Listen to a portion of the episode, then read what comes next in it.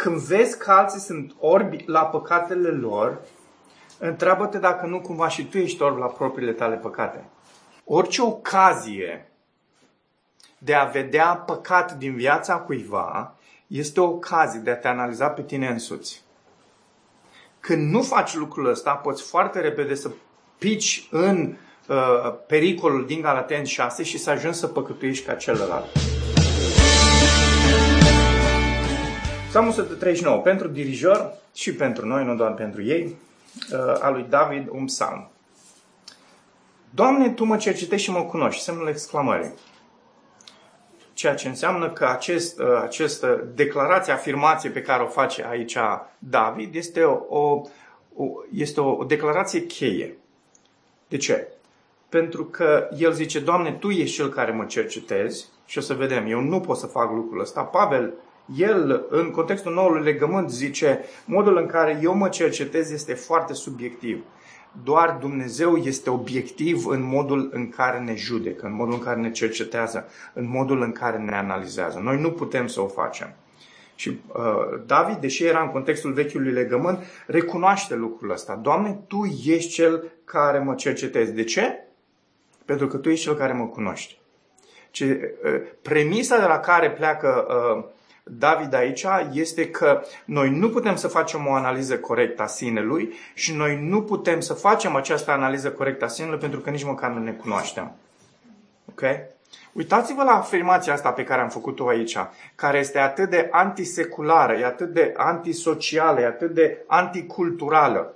Oamenii din zilele noastre spun așa, că noi ca oameni putem să cunoaștem sinele nostru și putem să ne cunoaștem pe noi atât de bine. Da? Ai încredere în tine, fă chestia aia. Cum să am, domne, încredere în tine dacă eu nu mă cunosc? Ai avea încredere în mine să-ți scot apendicele? Nici măcar nu știu unde e. Știi? E aceeași chestie. Doar Dumnezeu știe unde este apendicele. Și chiar știe. în fine. Uh, și de departe îmi cunoști gând... Uh, versetul 2, scuze. Tu știi când stau jos și când mă ridic și de departe îmi cunoști gândurile. Tu îmi cercetezi cărarea și culcușul sau patul cu uh, saltea de apă, de aer, de ce vreți voi acum, că nu mai e culcușul, nu mai așa culcuș, zici că e pentru pisici aici la noi. Suntem evoluați în secolul 21, avem tot felul de saltele acum.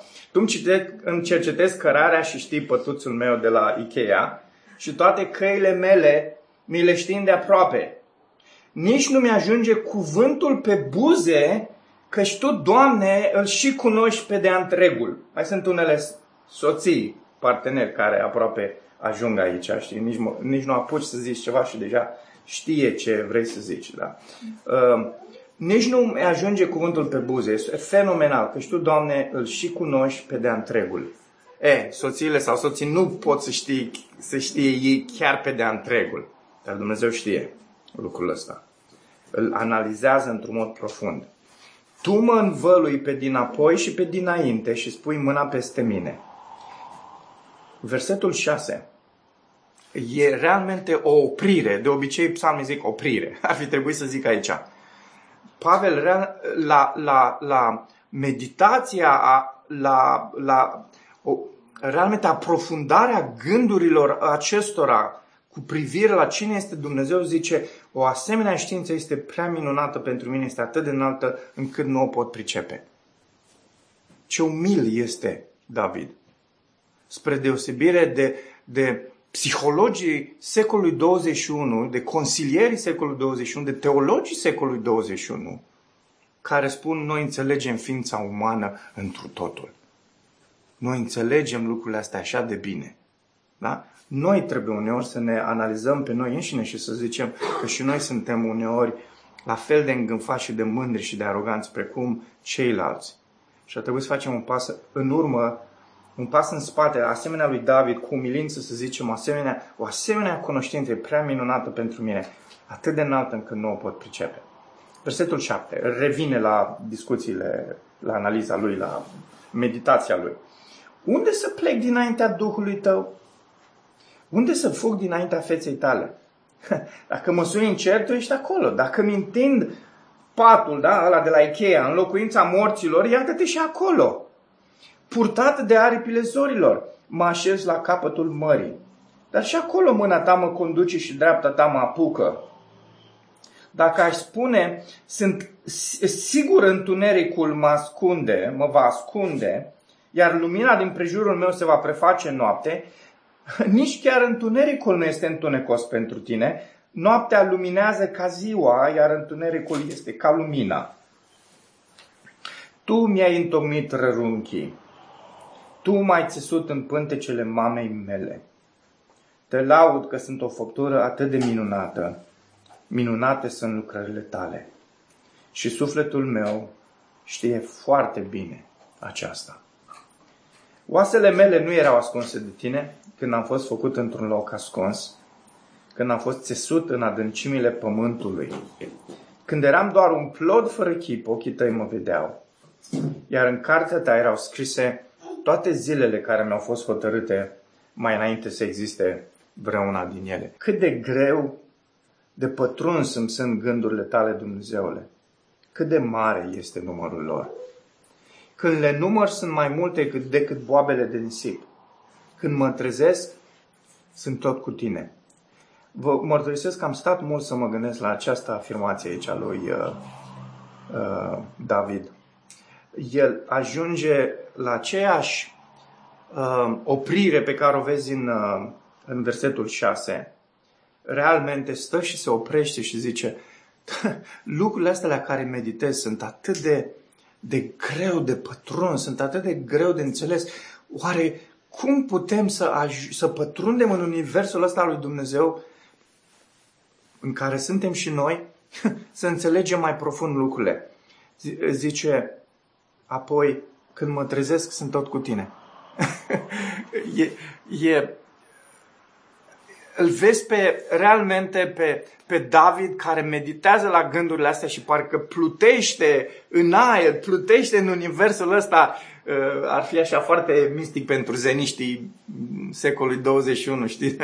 A ieșit din trup și circulă prin univers, David, la nu știu cum și-ar imagina ei imaginea asta. Dar în timp ce meditează David la toate lucrurile astea, deodată zice, a, ah, când mă trezesc, a, sunt tot în patul meu de Ikea, tu ești tot cu mine.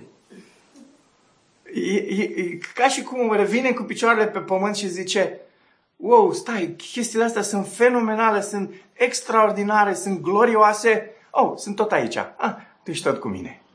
Eu nu știu dacă simțiți așa uh, această relație intimă, personală, în culcușul lui, cum îl numește David, uh, cu Dumnezeu.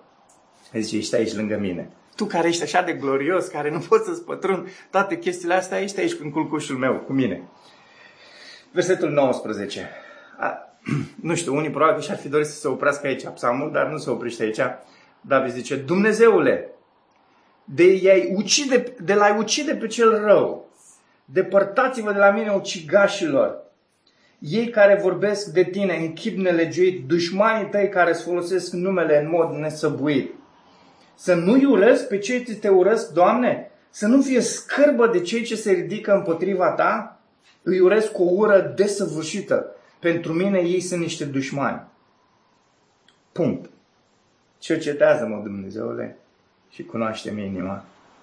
Încearcă-mă și cunoaște-mi frământările. Vezi dacă sunt pe o cale rea și drumul pe calea veșniciei. Amin.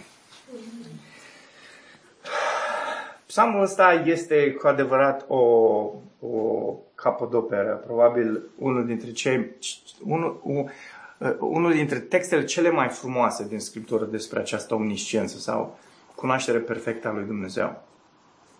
Și uh, David rumegă la lucrurile astea și vede această cunoaștere a lui Dumnezeu în mai multe feluri, sau cel puțin încearcă să ne ilustreze nouă în mai multe feluri.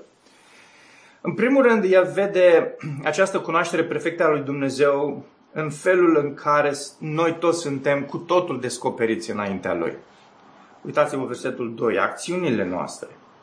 Uh, când stau jos, când mă ridic, da? implică această dinamică a vieții, știi, că uh, te-ai sculat, te-ai dus, ai făcut, te-ai întors, te-ai așezat și în toată această dinamică a vieții pe care, în care noi toți suntem implicați, David zice, Dumnezeu vede absolut totul. Nu, nu este absolut nimic ascuns de ochii lui Dumnezeu. Nu știu dacă ar trebui să ne bucure sau ar trebui să ne spăimânte gândul ăsta. Dacă nu trăim curat înaintea lui Dumnezeu, cu siguranță că ne înspăimântă asta și o să vedem imediat de la versetul 19 că cunoașterea asta perfectă a lui Dumnezeu uh, va judeca absolut totul. Apoi, versetul 2, partea a doua, nu numai că, uh, că el că această cunoaștere perfectă este văzută în felul în care noi acționăm și că El vede acțiunile noastre, dar că El vede gândurile noastre. Uitați-vă, de departe îmi cunoști gândurile. Da? Uh, nu știu cum luați expresia asta de departe, în sensul în care tu ești departe și de acolo de unde ești înveți gândurile, sau de departe în sensul în care înainte să gândesc cumva, tu știi deja ce o să gândesc de departe, de mult, ceea ce eu urma, urma să gândesc, tu deja cunoșteai lucrul acesta și vom vedea imediat că mai face afirmația asta când vine vorba despre uh, cuvinte. Versetul 4.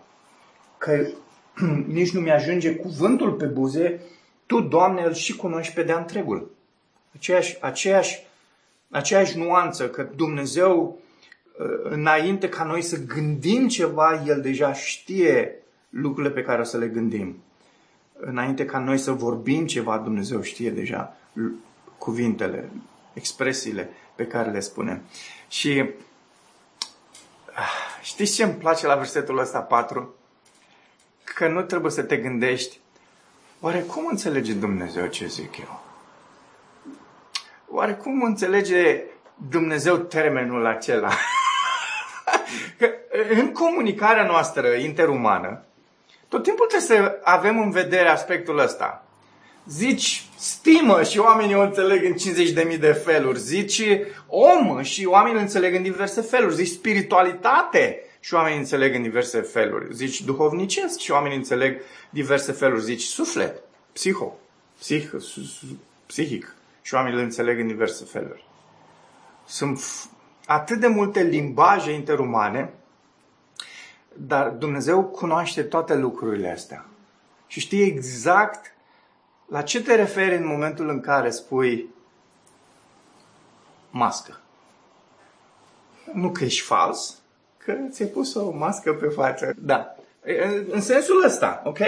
Apoi, modul în care Scriptura ni arată pe Dumnezeu care cunoaște perfect toate lucrurile și nu este scris în mod direct în text, așa cum David o face cu acțiunile, cu gândurile, cuvintele noastre, poate doar dacă te-ai uitat la versetul 22, dar Dumnezeu știe inima noastră cunoaște adâncul inimii noastre, El știe toți idolii pe care îi avem în inimile noastre, El știe toate păcatele care sunt în inima noastră.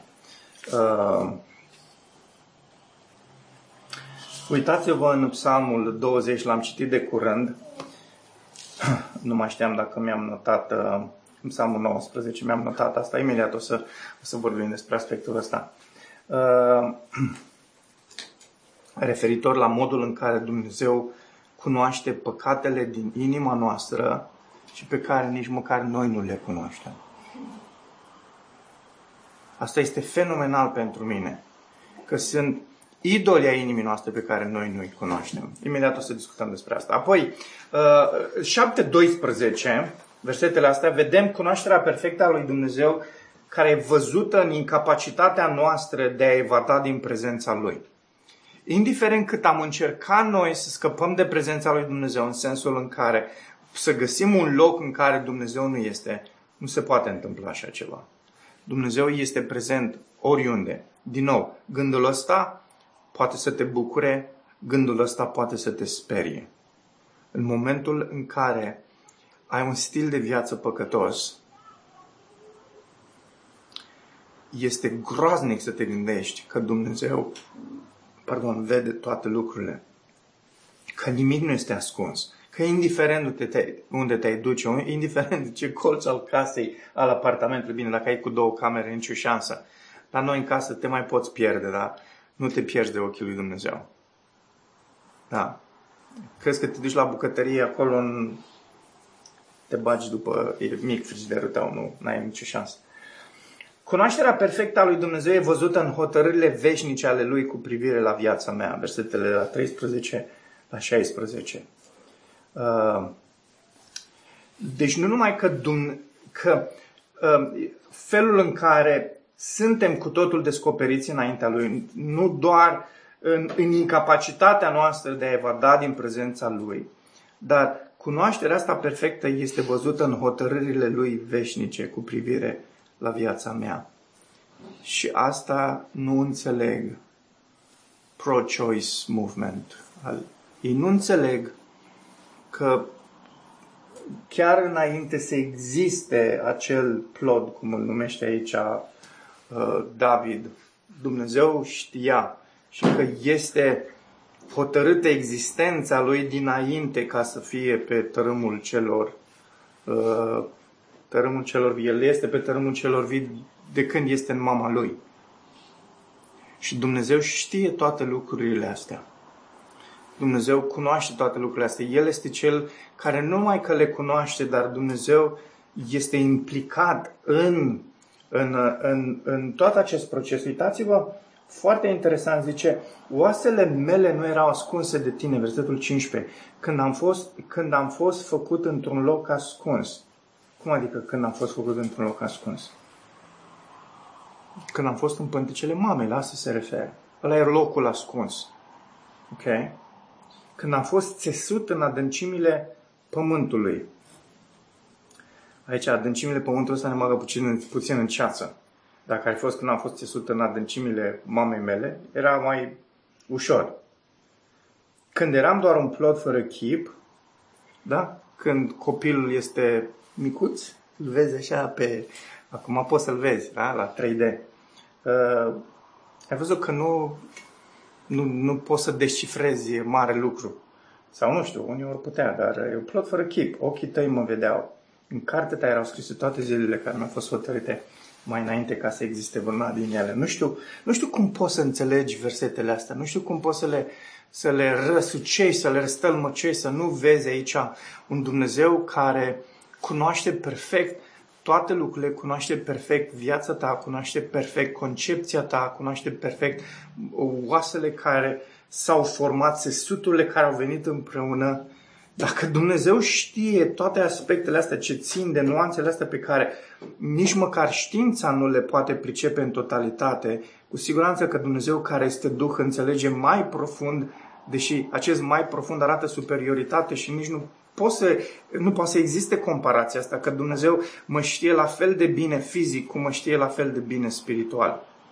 Dumnezeu nu mă știe mai bine fizic decât m-ar ști spiritual sau nu mă știe spiritual mai bine decât mă știe fizic. Mă știe într totul perfect, într-un mod excepțional. Și uh, când El știe toate lucrurile astea, El le știe pentru că El este Cel care în cele din urmă a avut ultimul cuvânt. Și versetul 17 și 18 sunt așa o doxologie, știi, cumva o închinare de asta, dacă Mirel ar fi scris Psalmul 139, cu siguranță că ar fi pus acolo o cântare de laudă asupra omniscienței lui Dumnezeu. Știi? Versetele 17 și 18. E, uh, nu știu dacă David a cântat, nu știu cum a exclamat el versetele astea, dar eu știu cum sunt eu când așa... Uh, sunt în timpul meu cu Dumnezeu și meditez la anumite lucruri și eu nu am așa realizări de-astea profunde, știi cum a avut David aici, să realmente să descifrez lucruri de-astea, dar așa mărunte cum sunt ele și tot îmi vine să mă ridic de pe scaun și să sar în sus și să știți că ridic și-o mâinile când sunt acasă, le ridic până la tavan, tavanul jos la mine și mai dau mâna. Ba într-un microfon, ba nu știu ce, știi, ca microfoane, păi am, pe, am toate chelămpi, ce nu am pe lângă birou, mai le lovesc câteodată. Uh, e, e fenomenal să ai experiența asta cu Dumnezeu și să înțelegi așa o nuanțe de-astea, părtici, părticele de-astea minuscule din cine este Dumnezeu, din cine ești tu și ați văzut chestiile alea mărunte, așa, frâmiturile alea te fac să ai, nu știu, zici că ai fost la nu știu ce ospăț. Și îmi imaginez aici, pe, în versetele astea 17 și 18, Doamne, cum, cum David probabil că a trebuit, câte, nici nu știu cum a, cum a, cum a afirmat-o, probabil că era în, în, în lacrimi. Știi? Probabil că era în lacrimi. Cât de greu de pătruns sunt, sunt gândurile tale, Dumnezeule, cât de mare este numărul lor. Când le număr sunt mai multe decât boabele de nisip. De parcă David ar fi numărat boabele de nisip, dar își dă seama că sunt infinite, realmente nu le poți cuprinde. Apoi intrăm pe un tărâm dureros. Cunoașterea perfectă a lui Dumnezeu are consecințe în viața celor răi. Versetele 19-22. Foarte greu, pasajul ăsta cum pică aici într-un text în care David meditează la omnisciența lui Dumnezeu. E, e greu să-l pui în balanță. Oare David vrea să se, după ce se uită la omnisciența lui Dumnezeu, zice, băi, uite cât de răi sunt oameni. Și că poți să-l vezi și în felul ăsta pasajul. Știi? Să, să fii realmente fascinat de gloria asta lui Dumnezeu, de frumusețea lui Dumnezeu, de cine este Dumnezeu, de cât de perfect este Dumnezeu și apoi când îți dai seama, știi, versetul, uitați-vă, 18, ultima parte, când mă trezesc, sunt tot cu tine. Sunt tot cu tine, dar sunt și cu nenorociții ăștia, știi, cumva. Și uite, de la 19 la 22, ăștia sunt lângă mine, știi? Și zice, Dumnezeule, de, de la ucide pe cel rău, nu știu dacă se referă la satan aici, să se referă la o persoană care încerca să ia viața lui David. Unul dintre ei a fost chiar fiul lui. Nu știu exact la ce episod se referă aici David. Zice, depărtați-vă de la mine ucigașilor. Da? Uh, uh, în, uh, e foarte... Terminologia în ebraică este voi care aveți sânge pe mâini. Da? Că asta înseamnă ucigaș. Dar e foarte uh, uh, ilustrativ, așa, realmente în perioada nu era televizor, nu erau telenovele, nu erau chestiile astea și atunci probabil că cuvintele erau mai, mai creative decât în perioada asta noastră. Uh, noi când zicem ucigaș și acum nu știu la ce ne gândim, ne gândim la pistoale, la pf, a tras una și la omorât. Da. Atunci trebuia să ai mult sânge pe mână ca să ucizi pe cineva. Ei care vorbesc de tine în chip nelegiuit, dușmanii tăi care îți folosesc numele în mod nesăbuit. Versetul ăsta 20 este foarte interesant. Uh, mi-ar fi plăcut să stăm așa, să rumegăm mai mult la psalmul ăsta, dar mă îndrept către a doua parte a mesajului și nu o să stăm la toate astea, dar să-l luați voi acasă, să-l meditați, puneți-l în contrast cu, cu atitudinea pe care, pe care David o are și uh, cu referire la cât de nepătrunse sunt, Doamne, gândurile tale, cât de uh, are o reverență față de Dumnezeu și vezi pe oamenii ăștia care sunt răi, care sunt și care folosesc numele lui Dumnezeu într-un mod foarte nesăbuit, zice, foarte neînțelept. Ei vorbesc de tine în chip nelegiuit. Ok? Vorbesc cu, ușur, cu ușurătate de Dumnezeu. Și ascultați, noi trăim, dar au fost tot timpul așa vremurile, dar trăim și astăzi în vremuri în care oamenii se folosesc de numele lui Dumnezeu într-un mod atât de neînțelept și atât de, atât de murdar. Ca să-și acopere păcatele lor, ca să-și acopere idolii lor, ca să-și acopere uh, uh, stilurile, lor de, stilurile lor de viață păcătoase, folosesc numele lui Dumnezeu într-un mod atât de urât. Uh, și apoi, Asta îl conduce la versetele 23-24, ceea ce îl face de fapt să revină la versetul 1. Ok? Versetul 1 zicea, tu mă cercetezi și el revine la gândul acesta. Zice, Doamne, cercetează-mă, cunoaștem inima. Încearcă-mă și cunoaștem frământările. Vezi dacă sunt pe o cale rea și dumă pe calea veșniciei. Ok, și uh, aici nu-l vedem pe pe David ca unul care zice lui Dumnezeu, Doamne, îți propun ceva. Așa cum mai devreme ți-am propus, ucide-i pe toți ăia. Știi, de parcă Dumnezeu are nevoie de invitație să ucidă pe cineva. Ok? Uh, Dumnezeu nu are nevoie de invitațiile noastre ca să pedepsească pe cineva. Adică nu a fost nevoie să-l invit eu ca să să-i termine zilele.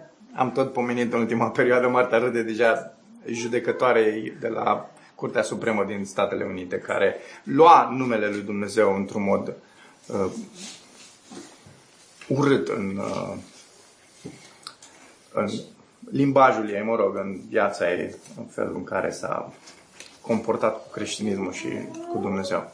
Uh, Dumnezeu nu are nevoie de invitația mea ca să, să, ca să pedepsească în felul acesta pe cineva. Și Dumnezeu nu are nevoie de invitația mea ca să, uh, îmi, să-mi cunoască inima și să mă cerceteze pe mine. Dumnezeu mă analizează și Dumnezeu mă știe dinainte ca eu să-i propun lucrurile astea. Înțelege, înțelegeți ce vreau să zic?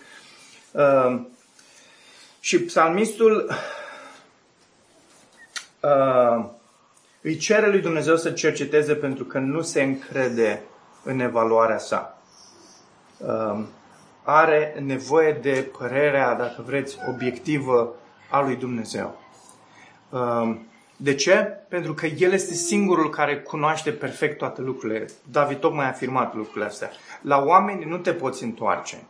Pentru că inima oamenilor este rea.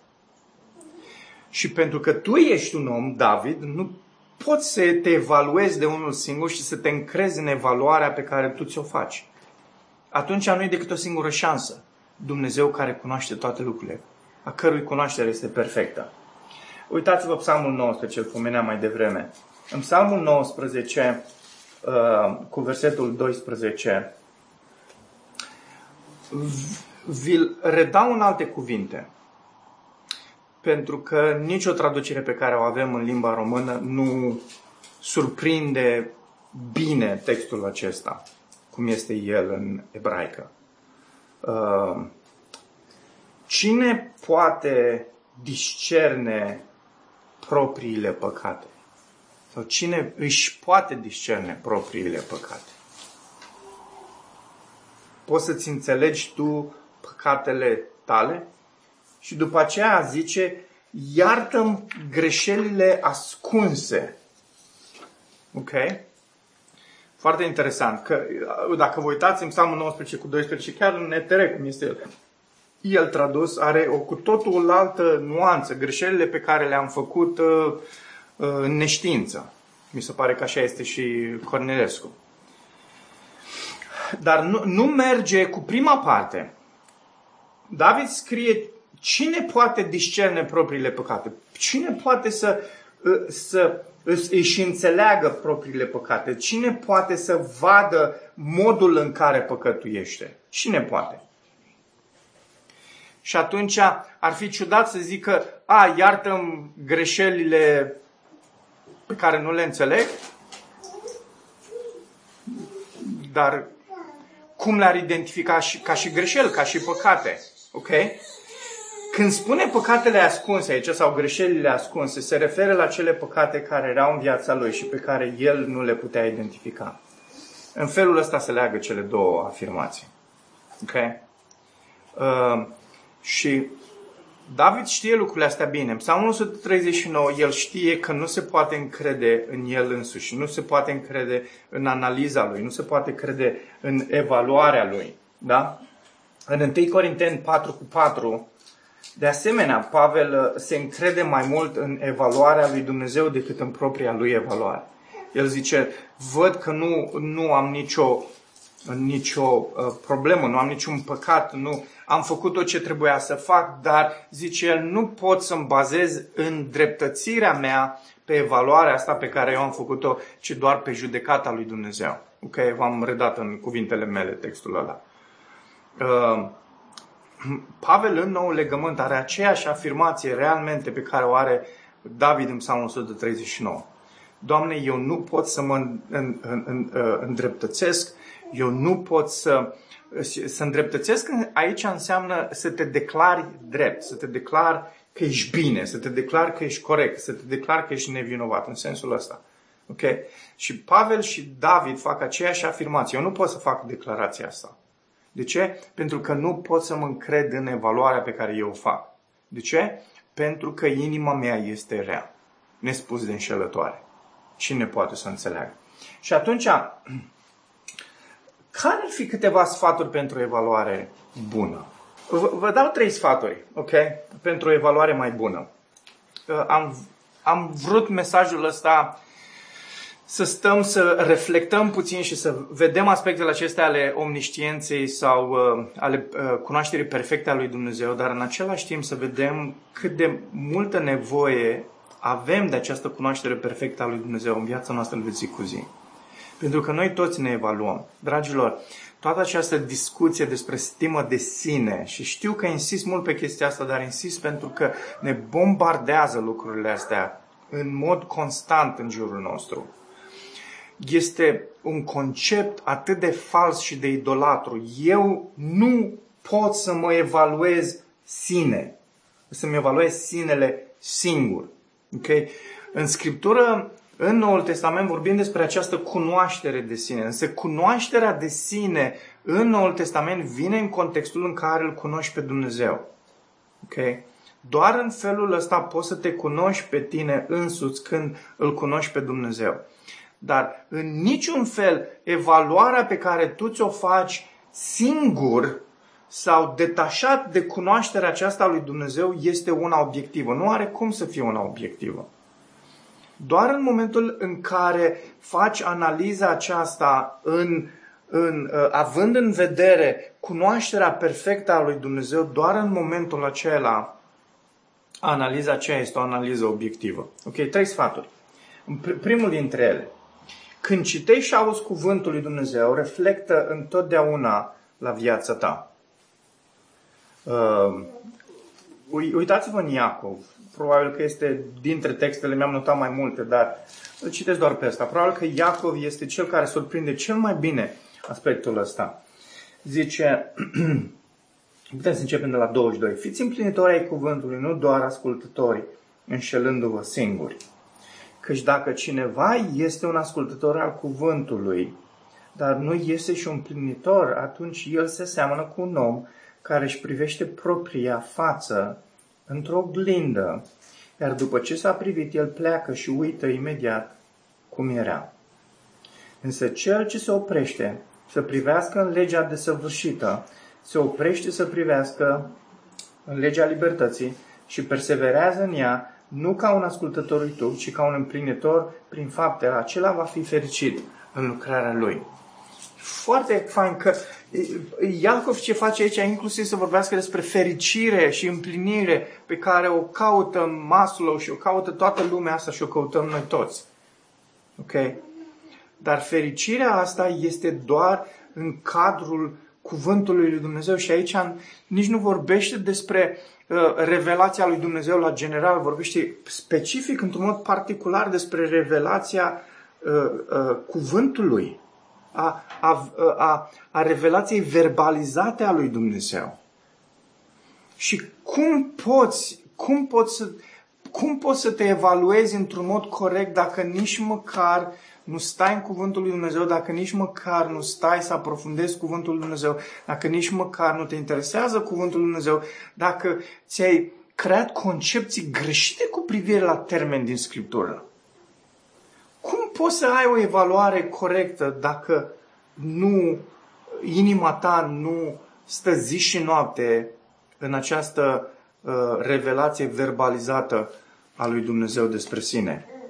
Și de aceea când tot timpul, orice oportunitate pe care o ai, orice ocazie pe care o ai, când stai și petreci timp în cuvântul lui Dumnezeu și vă încurajez să o faceți, când faci lucrul acela, trebuie să lași a, cuvintele astea care sunt însăși cuvintele lui Dumnezeu să pătrundă în inima ta și realmente să-ți spun, nu știu unde citiți voi, la birou, pe fotoliu, nu știu, la masa din bucătărie, dar să lăsați realmente cuvântul să-ți să pună în fața ochilor tăi uh, ființa ta, cum ești tu. Ok? Și e un exercițiu. Cu cât vei sta mai mult timp în cu cuvântul Lui Dumnezeu, cu cât vei petrece mai mult timp în cuvântul Lui Dumnezeu, cu atât vei, vei fi antrenat să faci lucrul ăsta mai bine. Cu cât stai mai puțin, cu atât îți va fi mai greu. Dacă citești Biblia foarte rar, dacă o citești așa într-un mod superficial, nu se va întâmpla niciodată lucrul ăsta. Mă rog, niciodată. Știu că par așa foarte... A, Dumnezeu face și uh, minuni în sensul în care nu, nici nu citim cuvântul și deodată nu știu ce uh, hotărăște el să auzim cuvântul pe nu știu pe unde, cum a făcut Augustin și uh, omul ăsta l-a dus la viață, adică l-a convertit. Um, dar uh, modul în care Noul Testament ne exprimă viața de credință, ne exprimă în felul acesta. Oameni care stăm în cuvânt, oameni care stăm să auzim aceste cuvinte ale lui Dumnezeu care ni le-a oferit nou. Apoi, al doilea aspect, al doilea sfat, ia în calcul și evaluarea altora. Ok? Uh, ceea ce alții spun despre tine. Și mă refer aici în mod special la, la oameni care sunt apropiați, la credincioși autentici, la mentori în viața ta care îl cunosc pe Isus, care sunt un model pentru tine, dar nu doar la ei. Ok? Um, uh, e bine uneori să auzi evaluări cu privire la viața ta din, uh, din, din partea mai multor oameni. Sunt foarte multe texte aici, proverbe e plină cu sfaturi de-astea. Um, vă citesc doar câteva proverbe 12, de exemplu, e foarte uh, direct uh, aici Solomon sau cine a scris. Calea prostului e corectă în ochii lui. Și sau nebunului, cum vreți. Dacă vă place mai mult prost, spuneți prost. Dacă vă place nebun, ziceți nebun. Oricare dintre ele merge. Dar cel înțelept ascultă sfaturile. De, nuanța pe care o, a, o ne oferă Cartea Proverbe este mai mult de prost sau nebun din punct de vedere moral. Nu doar asta, vorbește inclusiv fizică, vorbește inclusiv despre demență, Cartea Proverbe, dar de cele mai multe ori se referă la aspectul moral. Sunt mai mulți termeni pe care îi folosește uh, Proverbe și zice, cel înțelept ascultă sfaturile. Sfaturile pe care le primește, sfaturile pe care alții le, le dau, evaluările pe care alții le, îi le dau, le ascultă, le analizează, le pune la inimă, învață de la ele, vede care sunt lucrurile pe care el nu le vede bine și în felul acesta îl ajută să facă o analiză mai corectă, mai înțeleaptă, așa cum zice el aici. Și uh, poate știți, uh, Proverbe 27 cu 6 este unul dintre textele care mie îmi plac foarte mult din Proverbe și pe care le folosesc adesea. Rănile făcute de un prieten dovedesc credincioșie, dar sărutorile unui dușman sunt din abundență. Uh, de multe ori, sfaturile pe care ne le dau oamenii sau observațiile sau analizele pe care ne le fac unii oameni ne rănesc profund, ne rănesc foarte tare. Dar Proverbe zice, tocmai rănile alea pe care le-a creat, le-a născut în tine, dovedesc că ți este cu adevărat un prieten. Prietenii fac analize bune și te ajută să crești și să vezi uh, cum este viața ta, să faci evaluări bune. De aceea, în contextul familiei creștine ar trebui foarte mult să se promoveze asta. Noi ar trebui să avem încredere în membrii din familiile noastre care sunt creștini mai mult decât în oricare. Ne văd tot timpul, sunt cu noi tot timpul. Oare cine ne vede uh, vulnerabilitățile și slăbiciunile mai bine decât cei care sunt în familie cu noi tot timpul? Atunci de ce noi ascultăm pe ei? Uh, am spune, poate nu și-au câștigat uh, respectul ăsta pentru că și ei sunt la fel. Dar, dar, pe tine trebuie să te intereseze în primul rând de evaluarea ta, de modul în care tu trebuie să crești înaintea lui Dumnezeu. Și dacă tu vei crește înaintea lui Dumnezeu, Dumnezeu te va face o binecuvântare pentru celălalt și veți ajunge în cele din urmă să creșteți împreună. Și e, cred că e sănătos și bine să vezi lucrurile în felul ăsta. Apoi Iacov, revenind la textul nostru la care ne-am uitat, Iacov 1, zice, frații mei prea iubiți, să știți următorul lucru. Fiecare om să fie grabnic la ascultare, încet la vorbire și încet la mânie. Uh, e interesant că zice încet la vorbire și încet la mânie, dar zice grabnic la ascultare, la asculta. Când primești sfaturi, când cineva te evaluează, când cineva îți oferă o analiză pertinentă și echilibrată și obiectivă a vieții tale, te pune în, în, în, chiar în fața luminii cuvântului Lui Dumnezeu, stai și ascultă, taci, nu te mânia, nu, nu te grăbi, nu te pripi să, să vorbești mult și să-i răspunzi înapoi, stai și ascultă. Okay, asta este sfatul pe care îl dă Iacob. Apoi, al treilea sfat și ultimul, când vezi greșelile altora, analizează deficiențele tale. Și ascultați, asta face și David în Psalmul 139. Ați observat când El spune, Doamne, cercetează-mi, cunoaște inima, vezi calea pe care merg, dacă sunt pe o cale rea, dumă pe cale veșnicie. Când face afirmația asta? Când vorbește despre cunoașterea perfectă a lui Dumnezeu care va pedepsi pe cei răi. Și Pavel, în lumina lucrurilor astea pe care le spune de la 22 până la 20, cât, 27, în lumina celor lucruri, el zice, Doamne, cercetează-mă, analizează-mă, ajută-mă și pe mine să-mi văd inima, să-mi văd păcatele, să-mi văd idolii, să văd unde sunt și dacă nu sunt așa cum ar trebui să fiu, Doamne, dumă pe calea veșniciei. Ehm, pot să pun, pot să pun sfatul ăsta în, în, în, dacă vreți cu o altă nuanță. Uitați cealaltă nuanță. Când vezi că alții sunt orbi la păcatele lor, întreabă-te dacă nu cumva și tu ești orb la propriile tale păcate. Ok? Când vezi că oamenii, anumiți oameni fac anumite păcate, că greșesc în anumite feluri, nu te pripi să, să analizezi pe ei, să te mâni pe ei, să te apuci să le predici. Gândește-te în primul rând în ce fel sunt păcate ascunse în inima ta și tu ești orb la păcatele alea. Ascultați ce zicea Matei. Matei, capitolul 7, uh, textul, un text pe care îl știți foarte bine. Versetul 5 zice, scoate mai întâi Uh, scuzați, ipocritule, zice, semnul exclamării. Matei începe. Scoate mai întâi bârna din ochiul tău și atunci vei vedea clar să scoți paiul din ochiul fratelui tău. Știți ce important e versetul ăsta? Noi îl citim așa uh, foarte el fugitivo. Ce zice aici și în întreg contextul Matei este nu că nu ai vedea paiul din ochii celuilalt, și el nu vorbește despre paiul din ochii celuilalt, vorbește despre a scoate paiul din ochii celuilalt. E o diferență. E o diferență între a vedea paiul cuiva și a scoate paiul cuiva din ochi. Ok? Și ce zice Matei aici, când vezi paiul din ochiul celuilalt, gândește-te la bârna din ochiul tău și înainte să scoți paiul din ochiul celuilalt, scoateți bârna din ochiul tău. Despre, a, asta e procesul aici.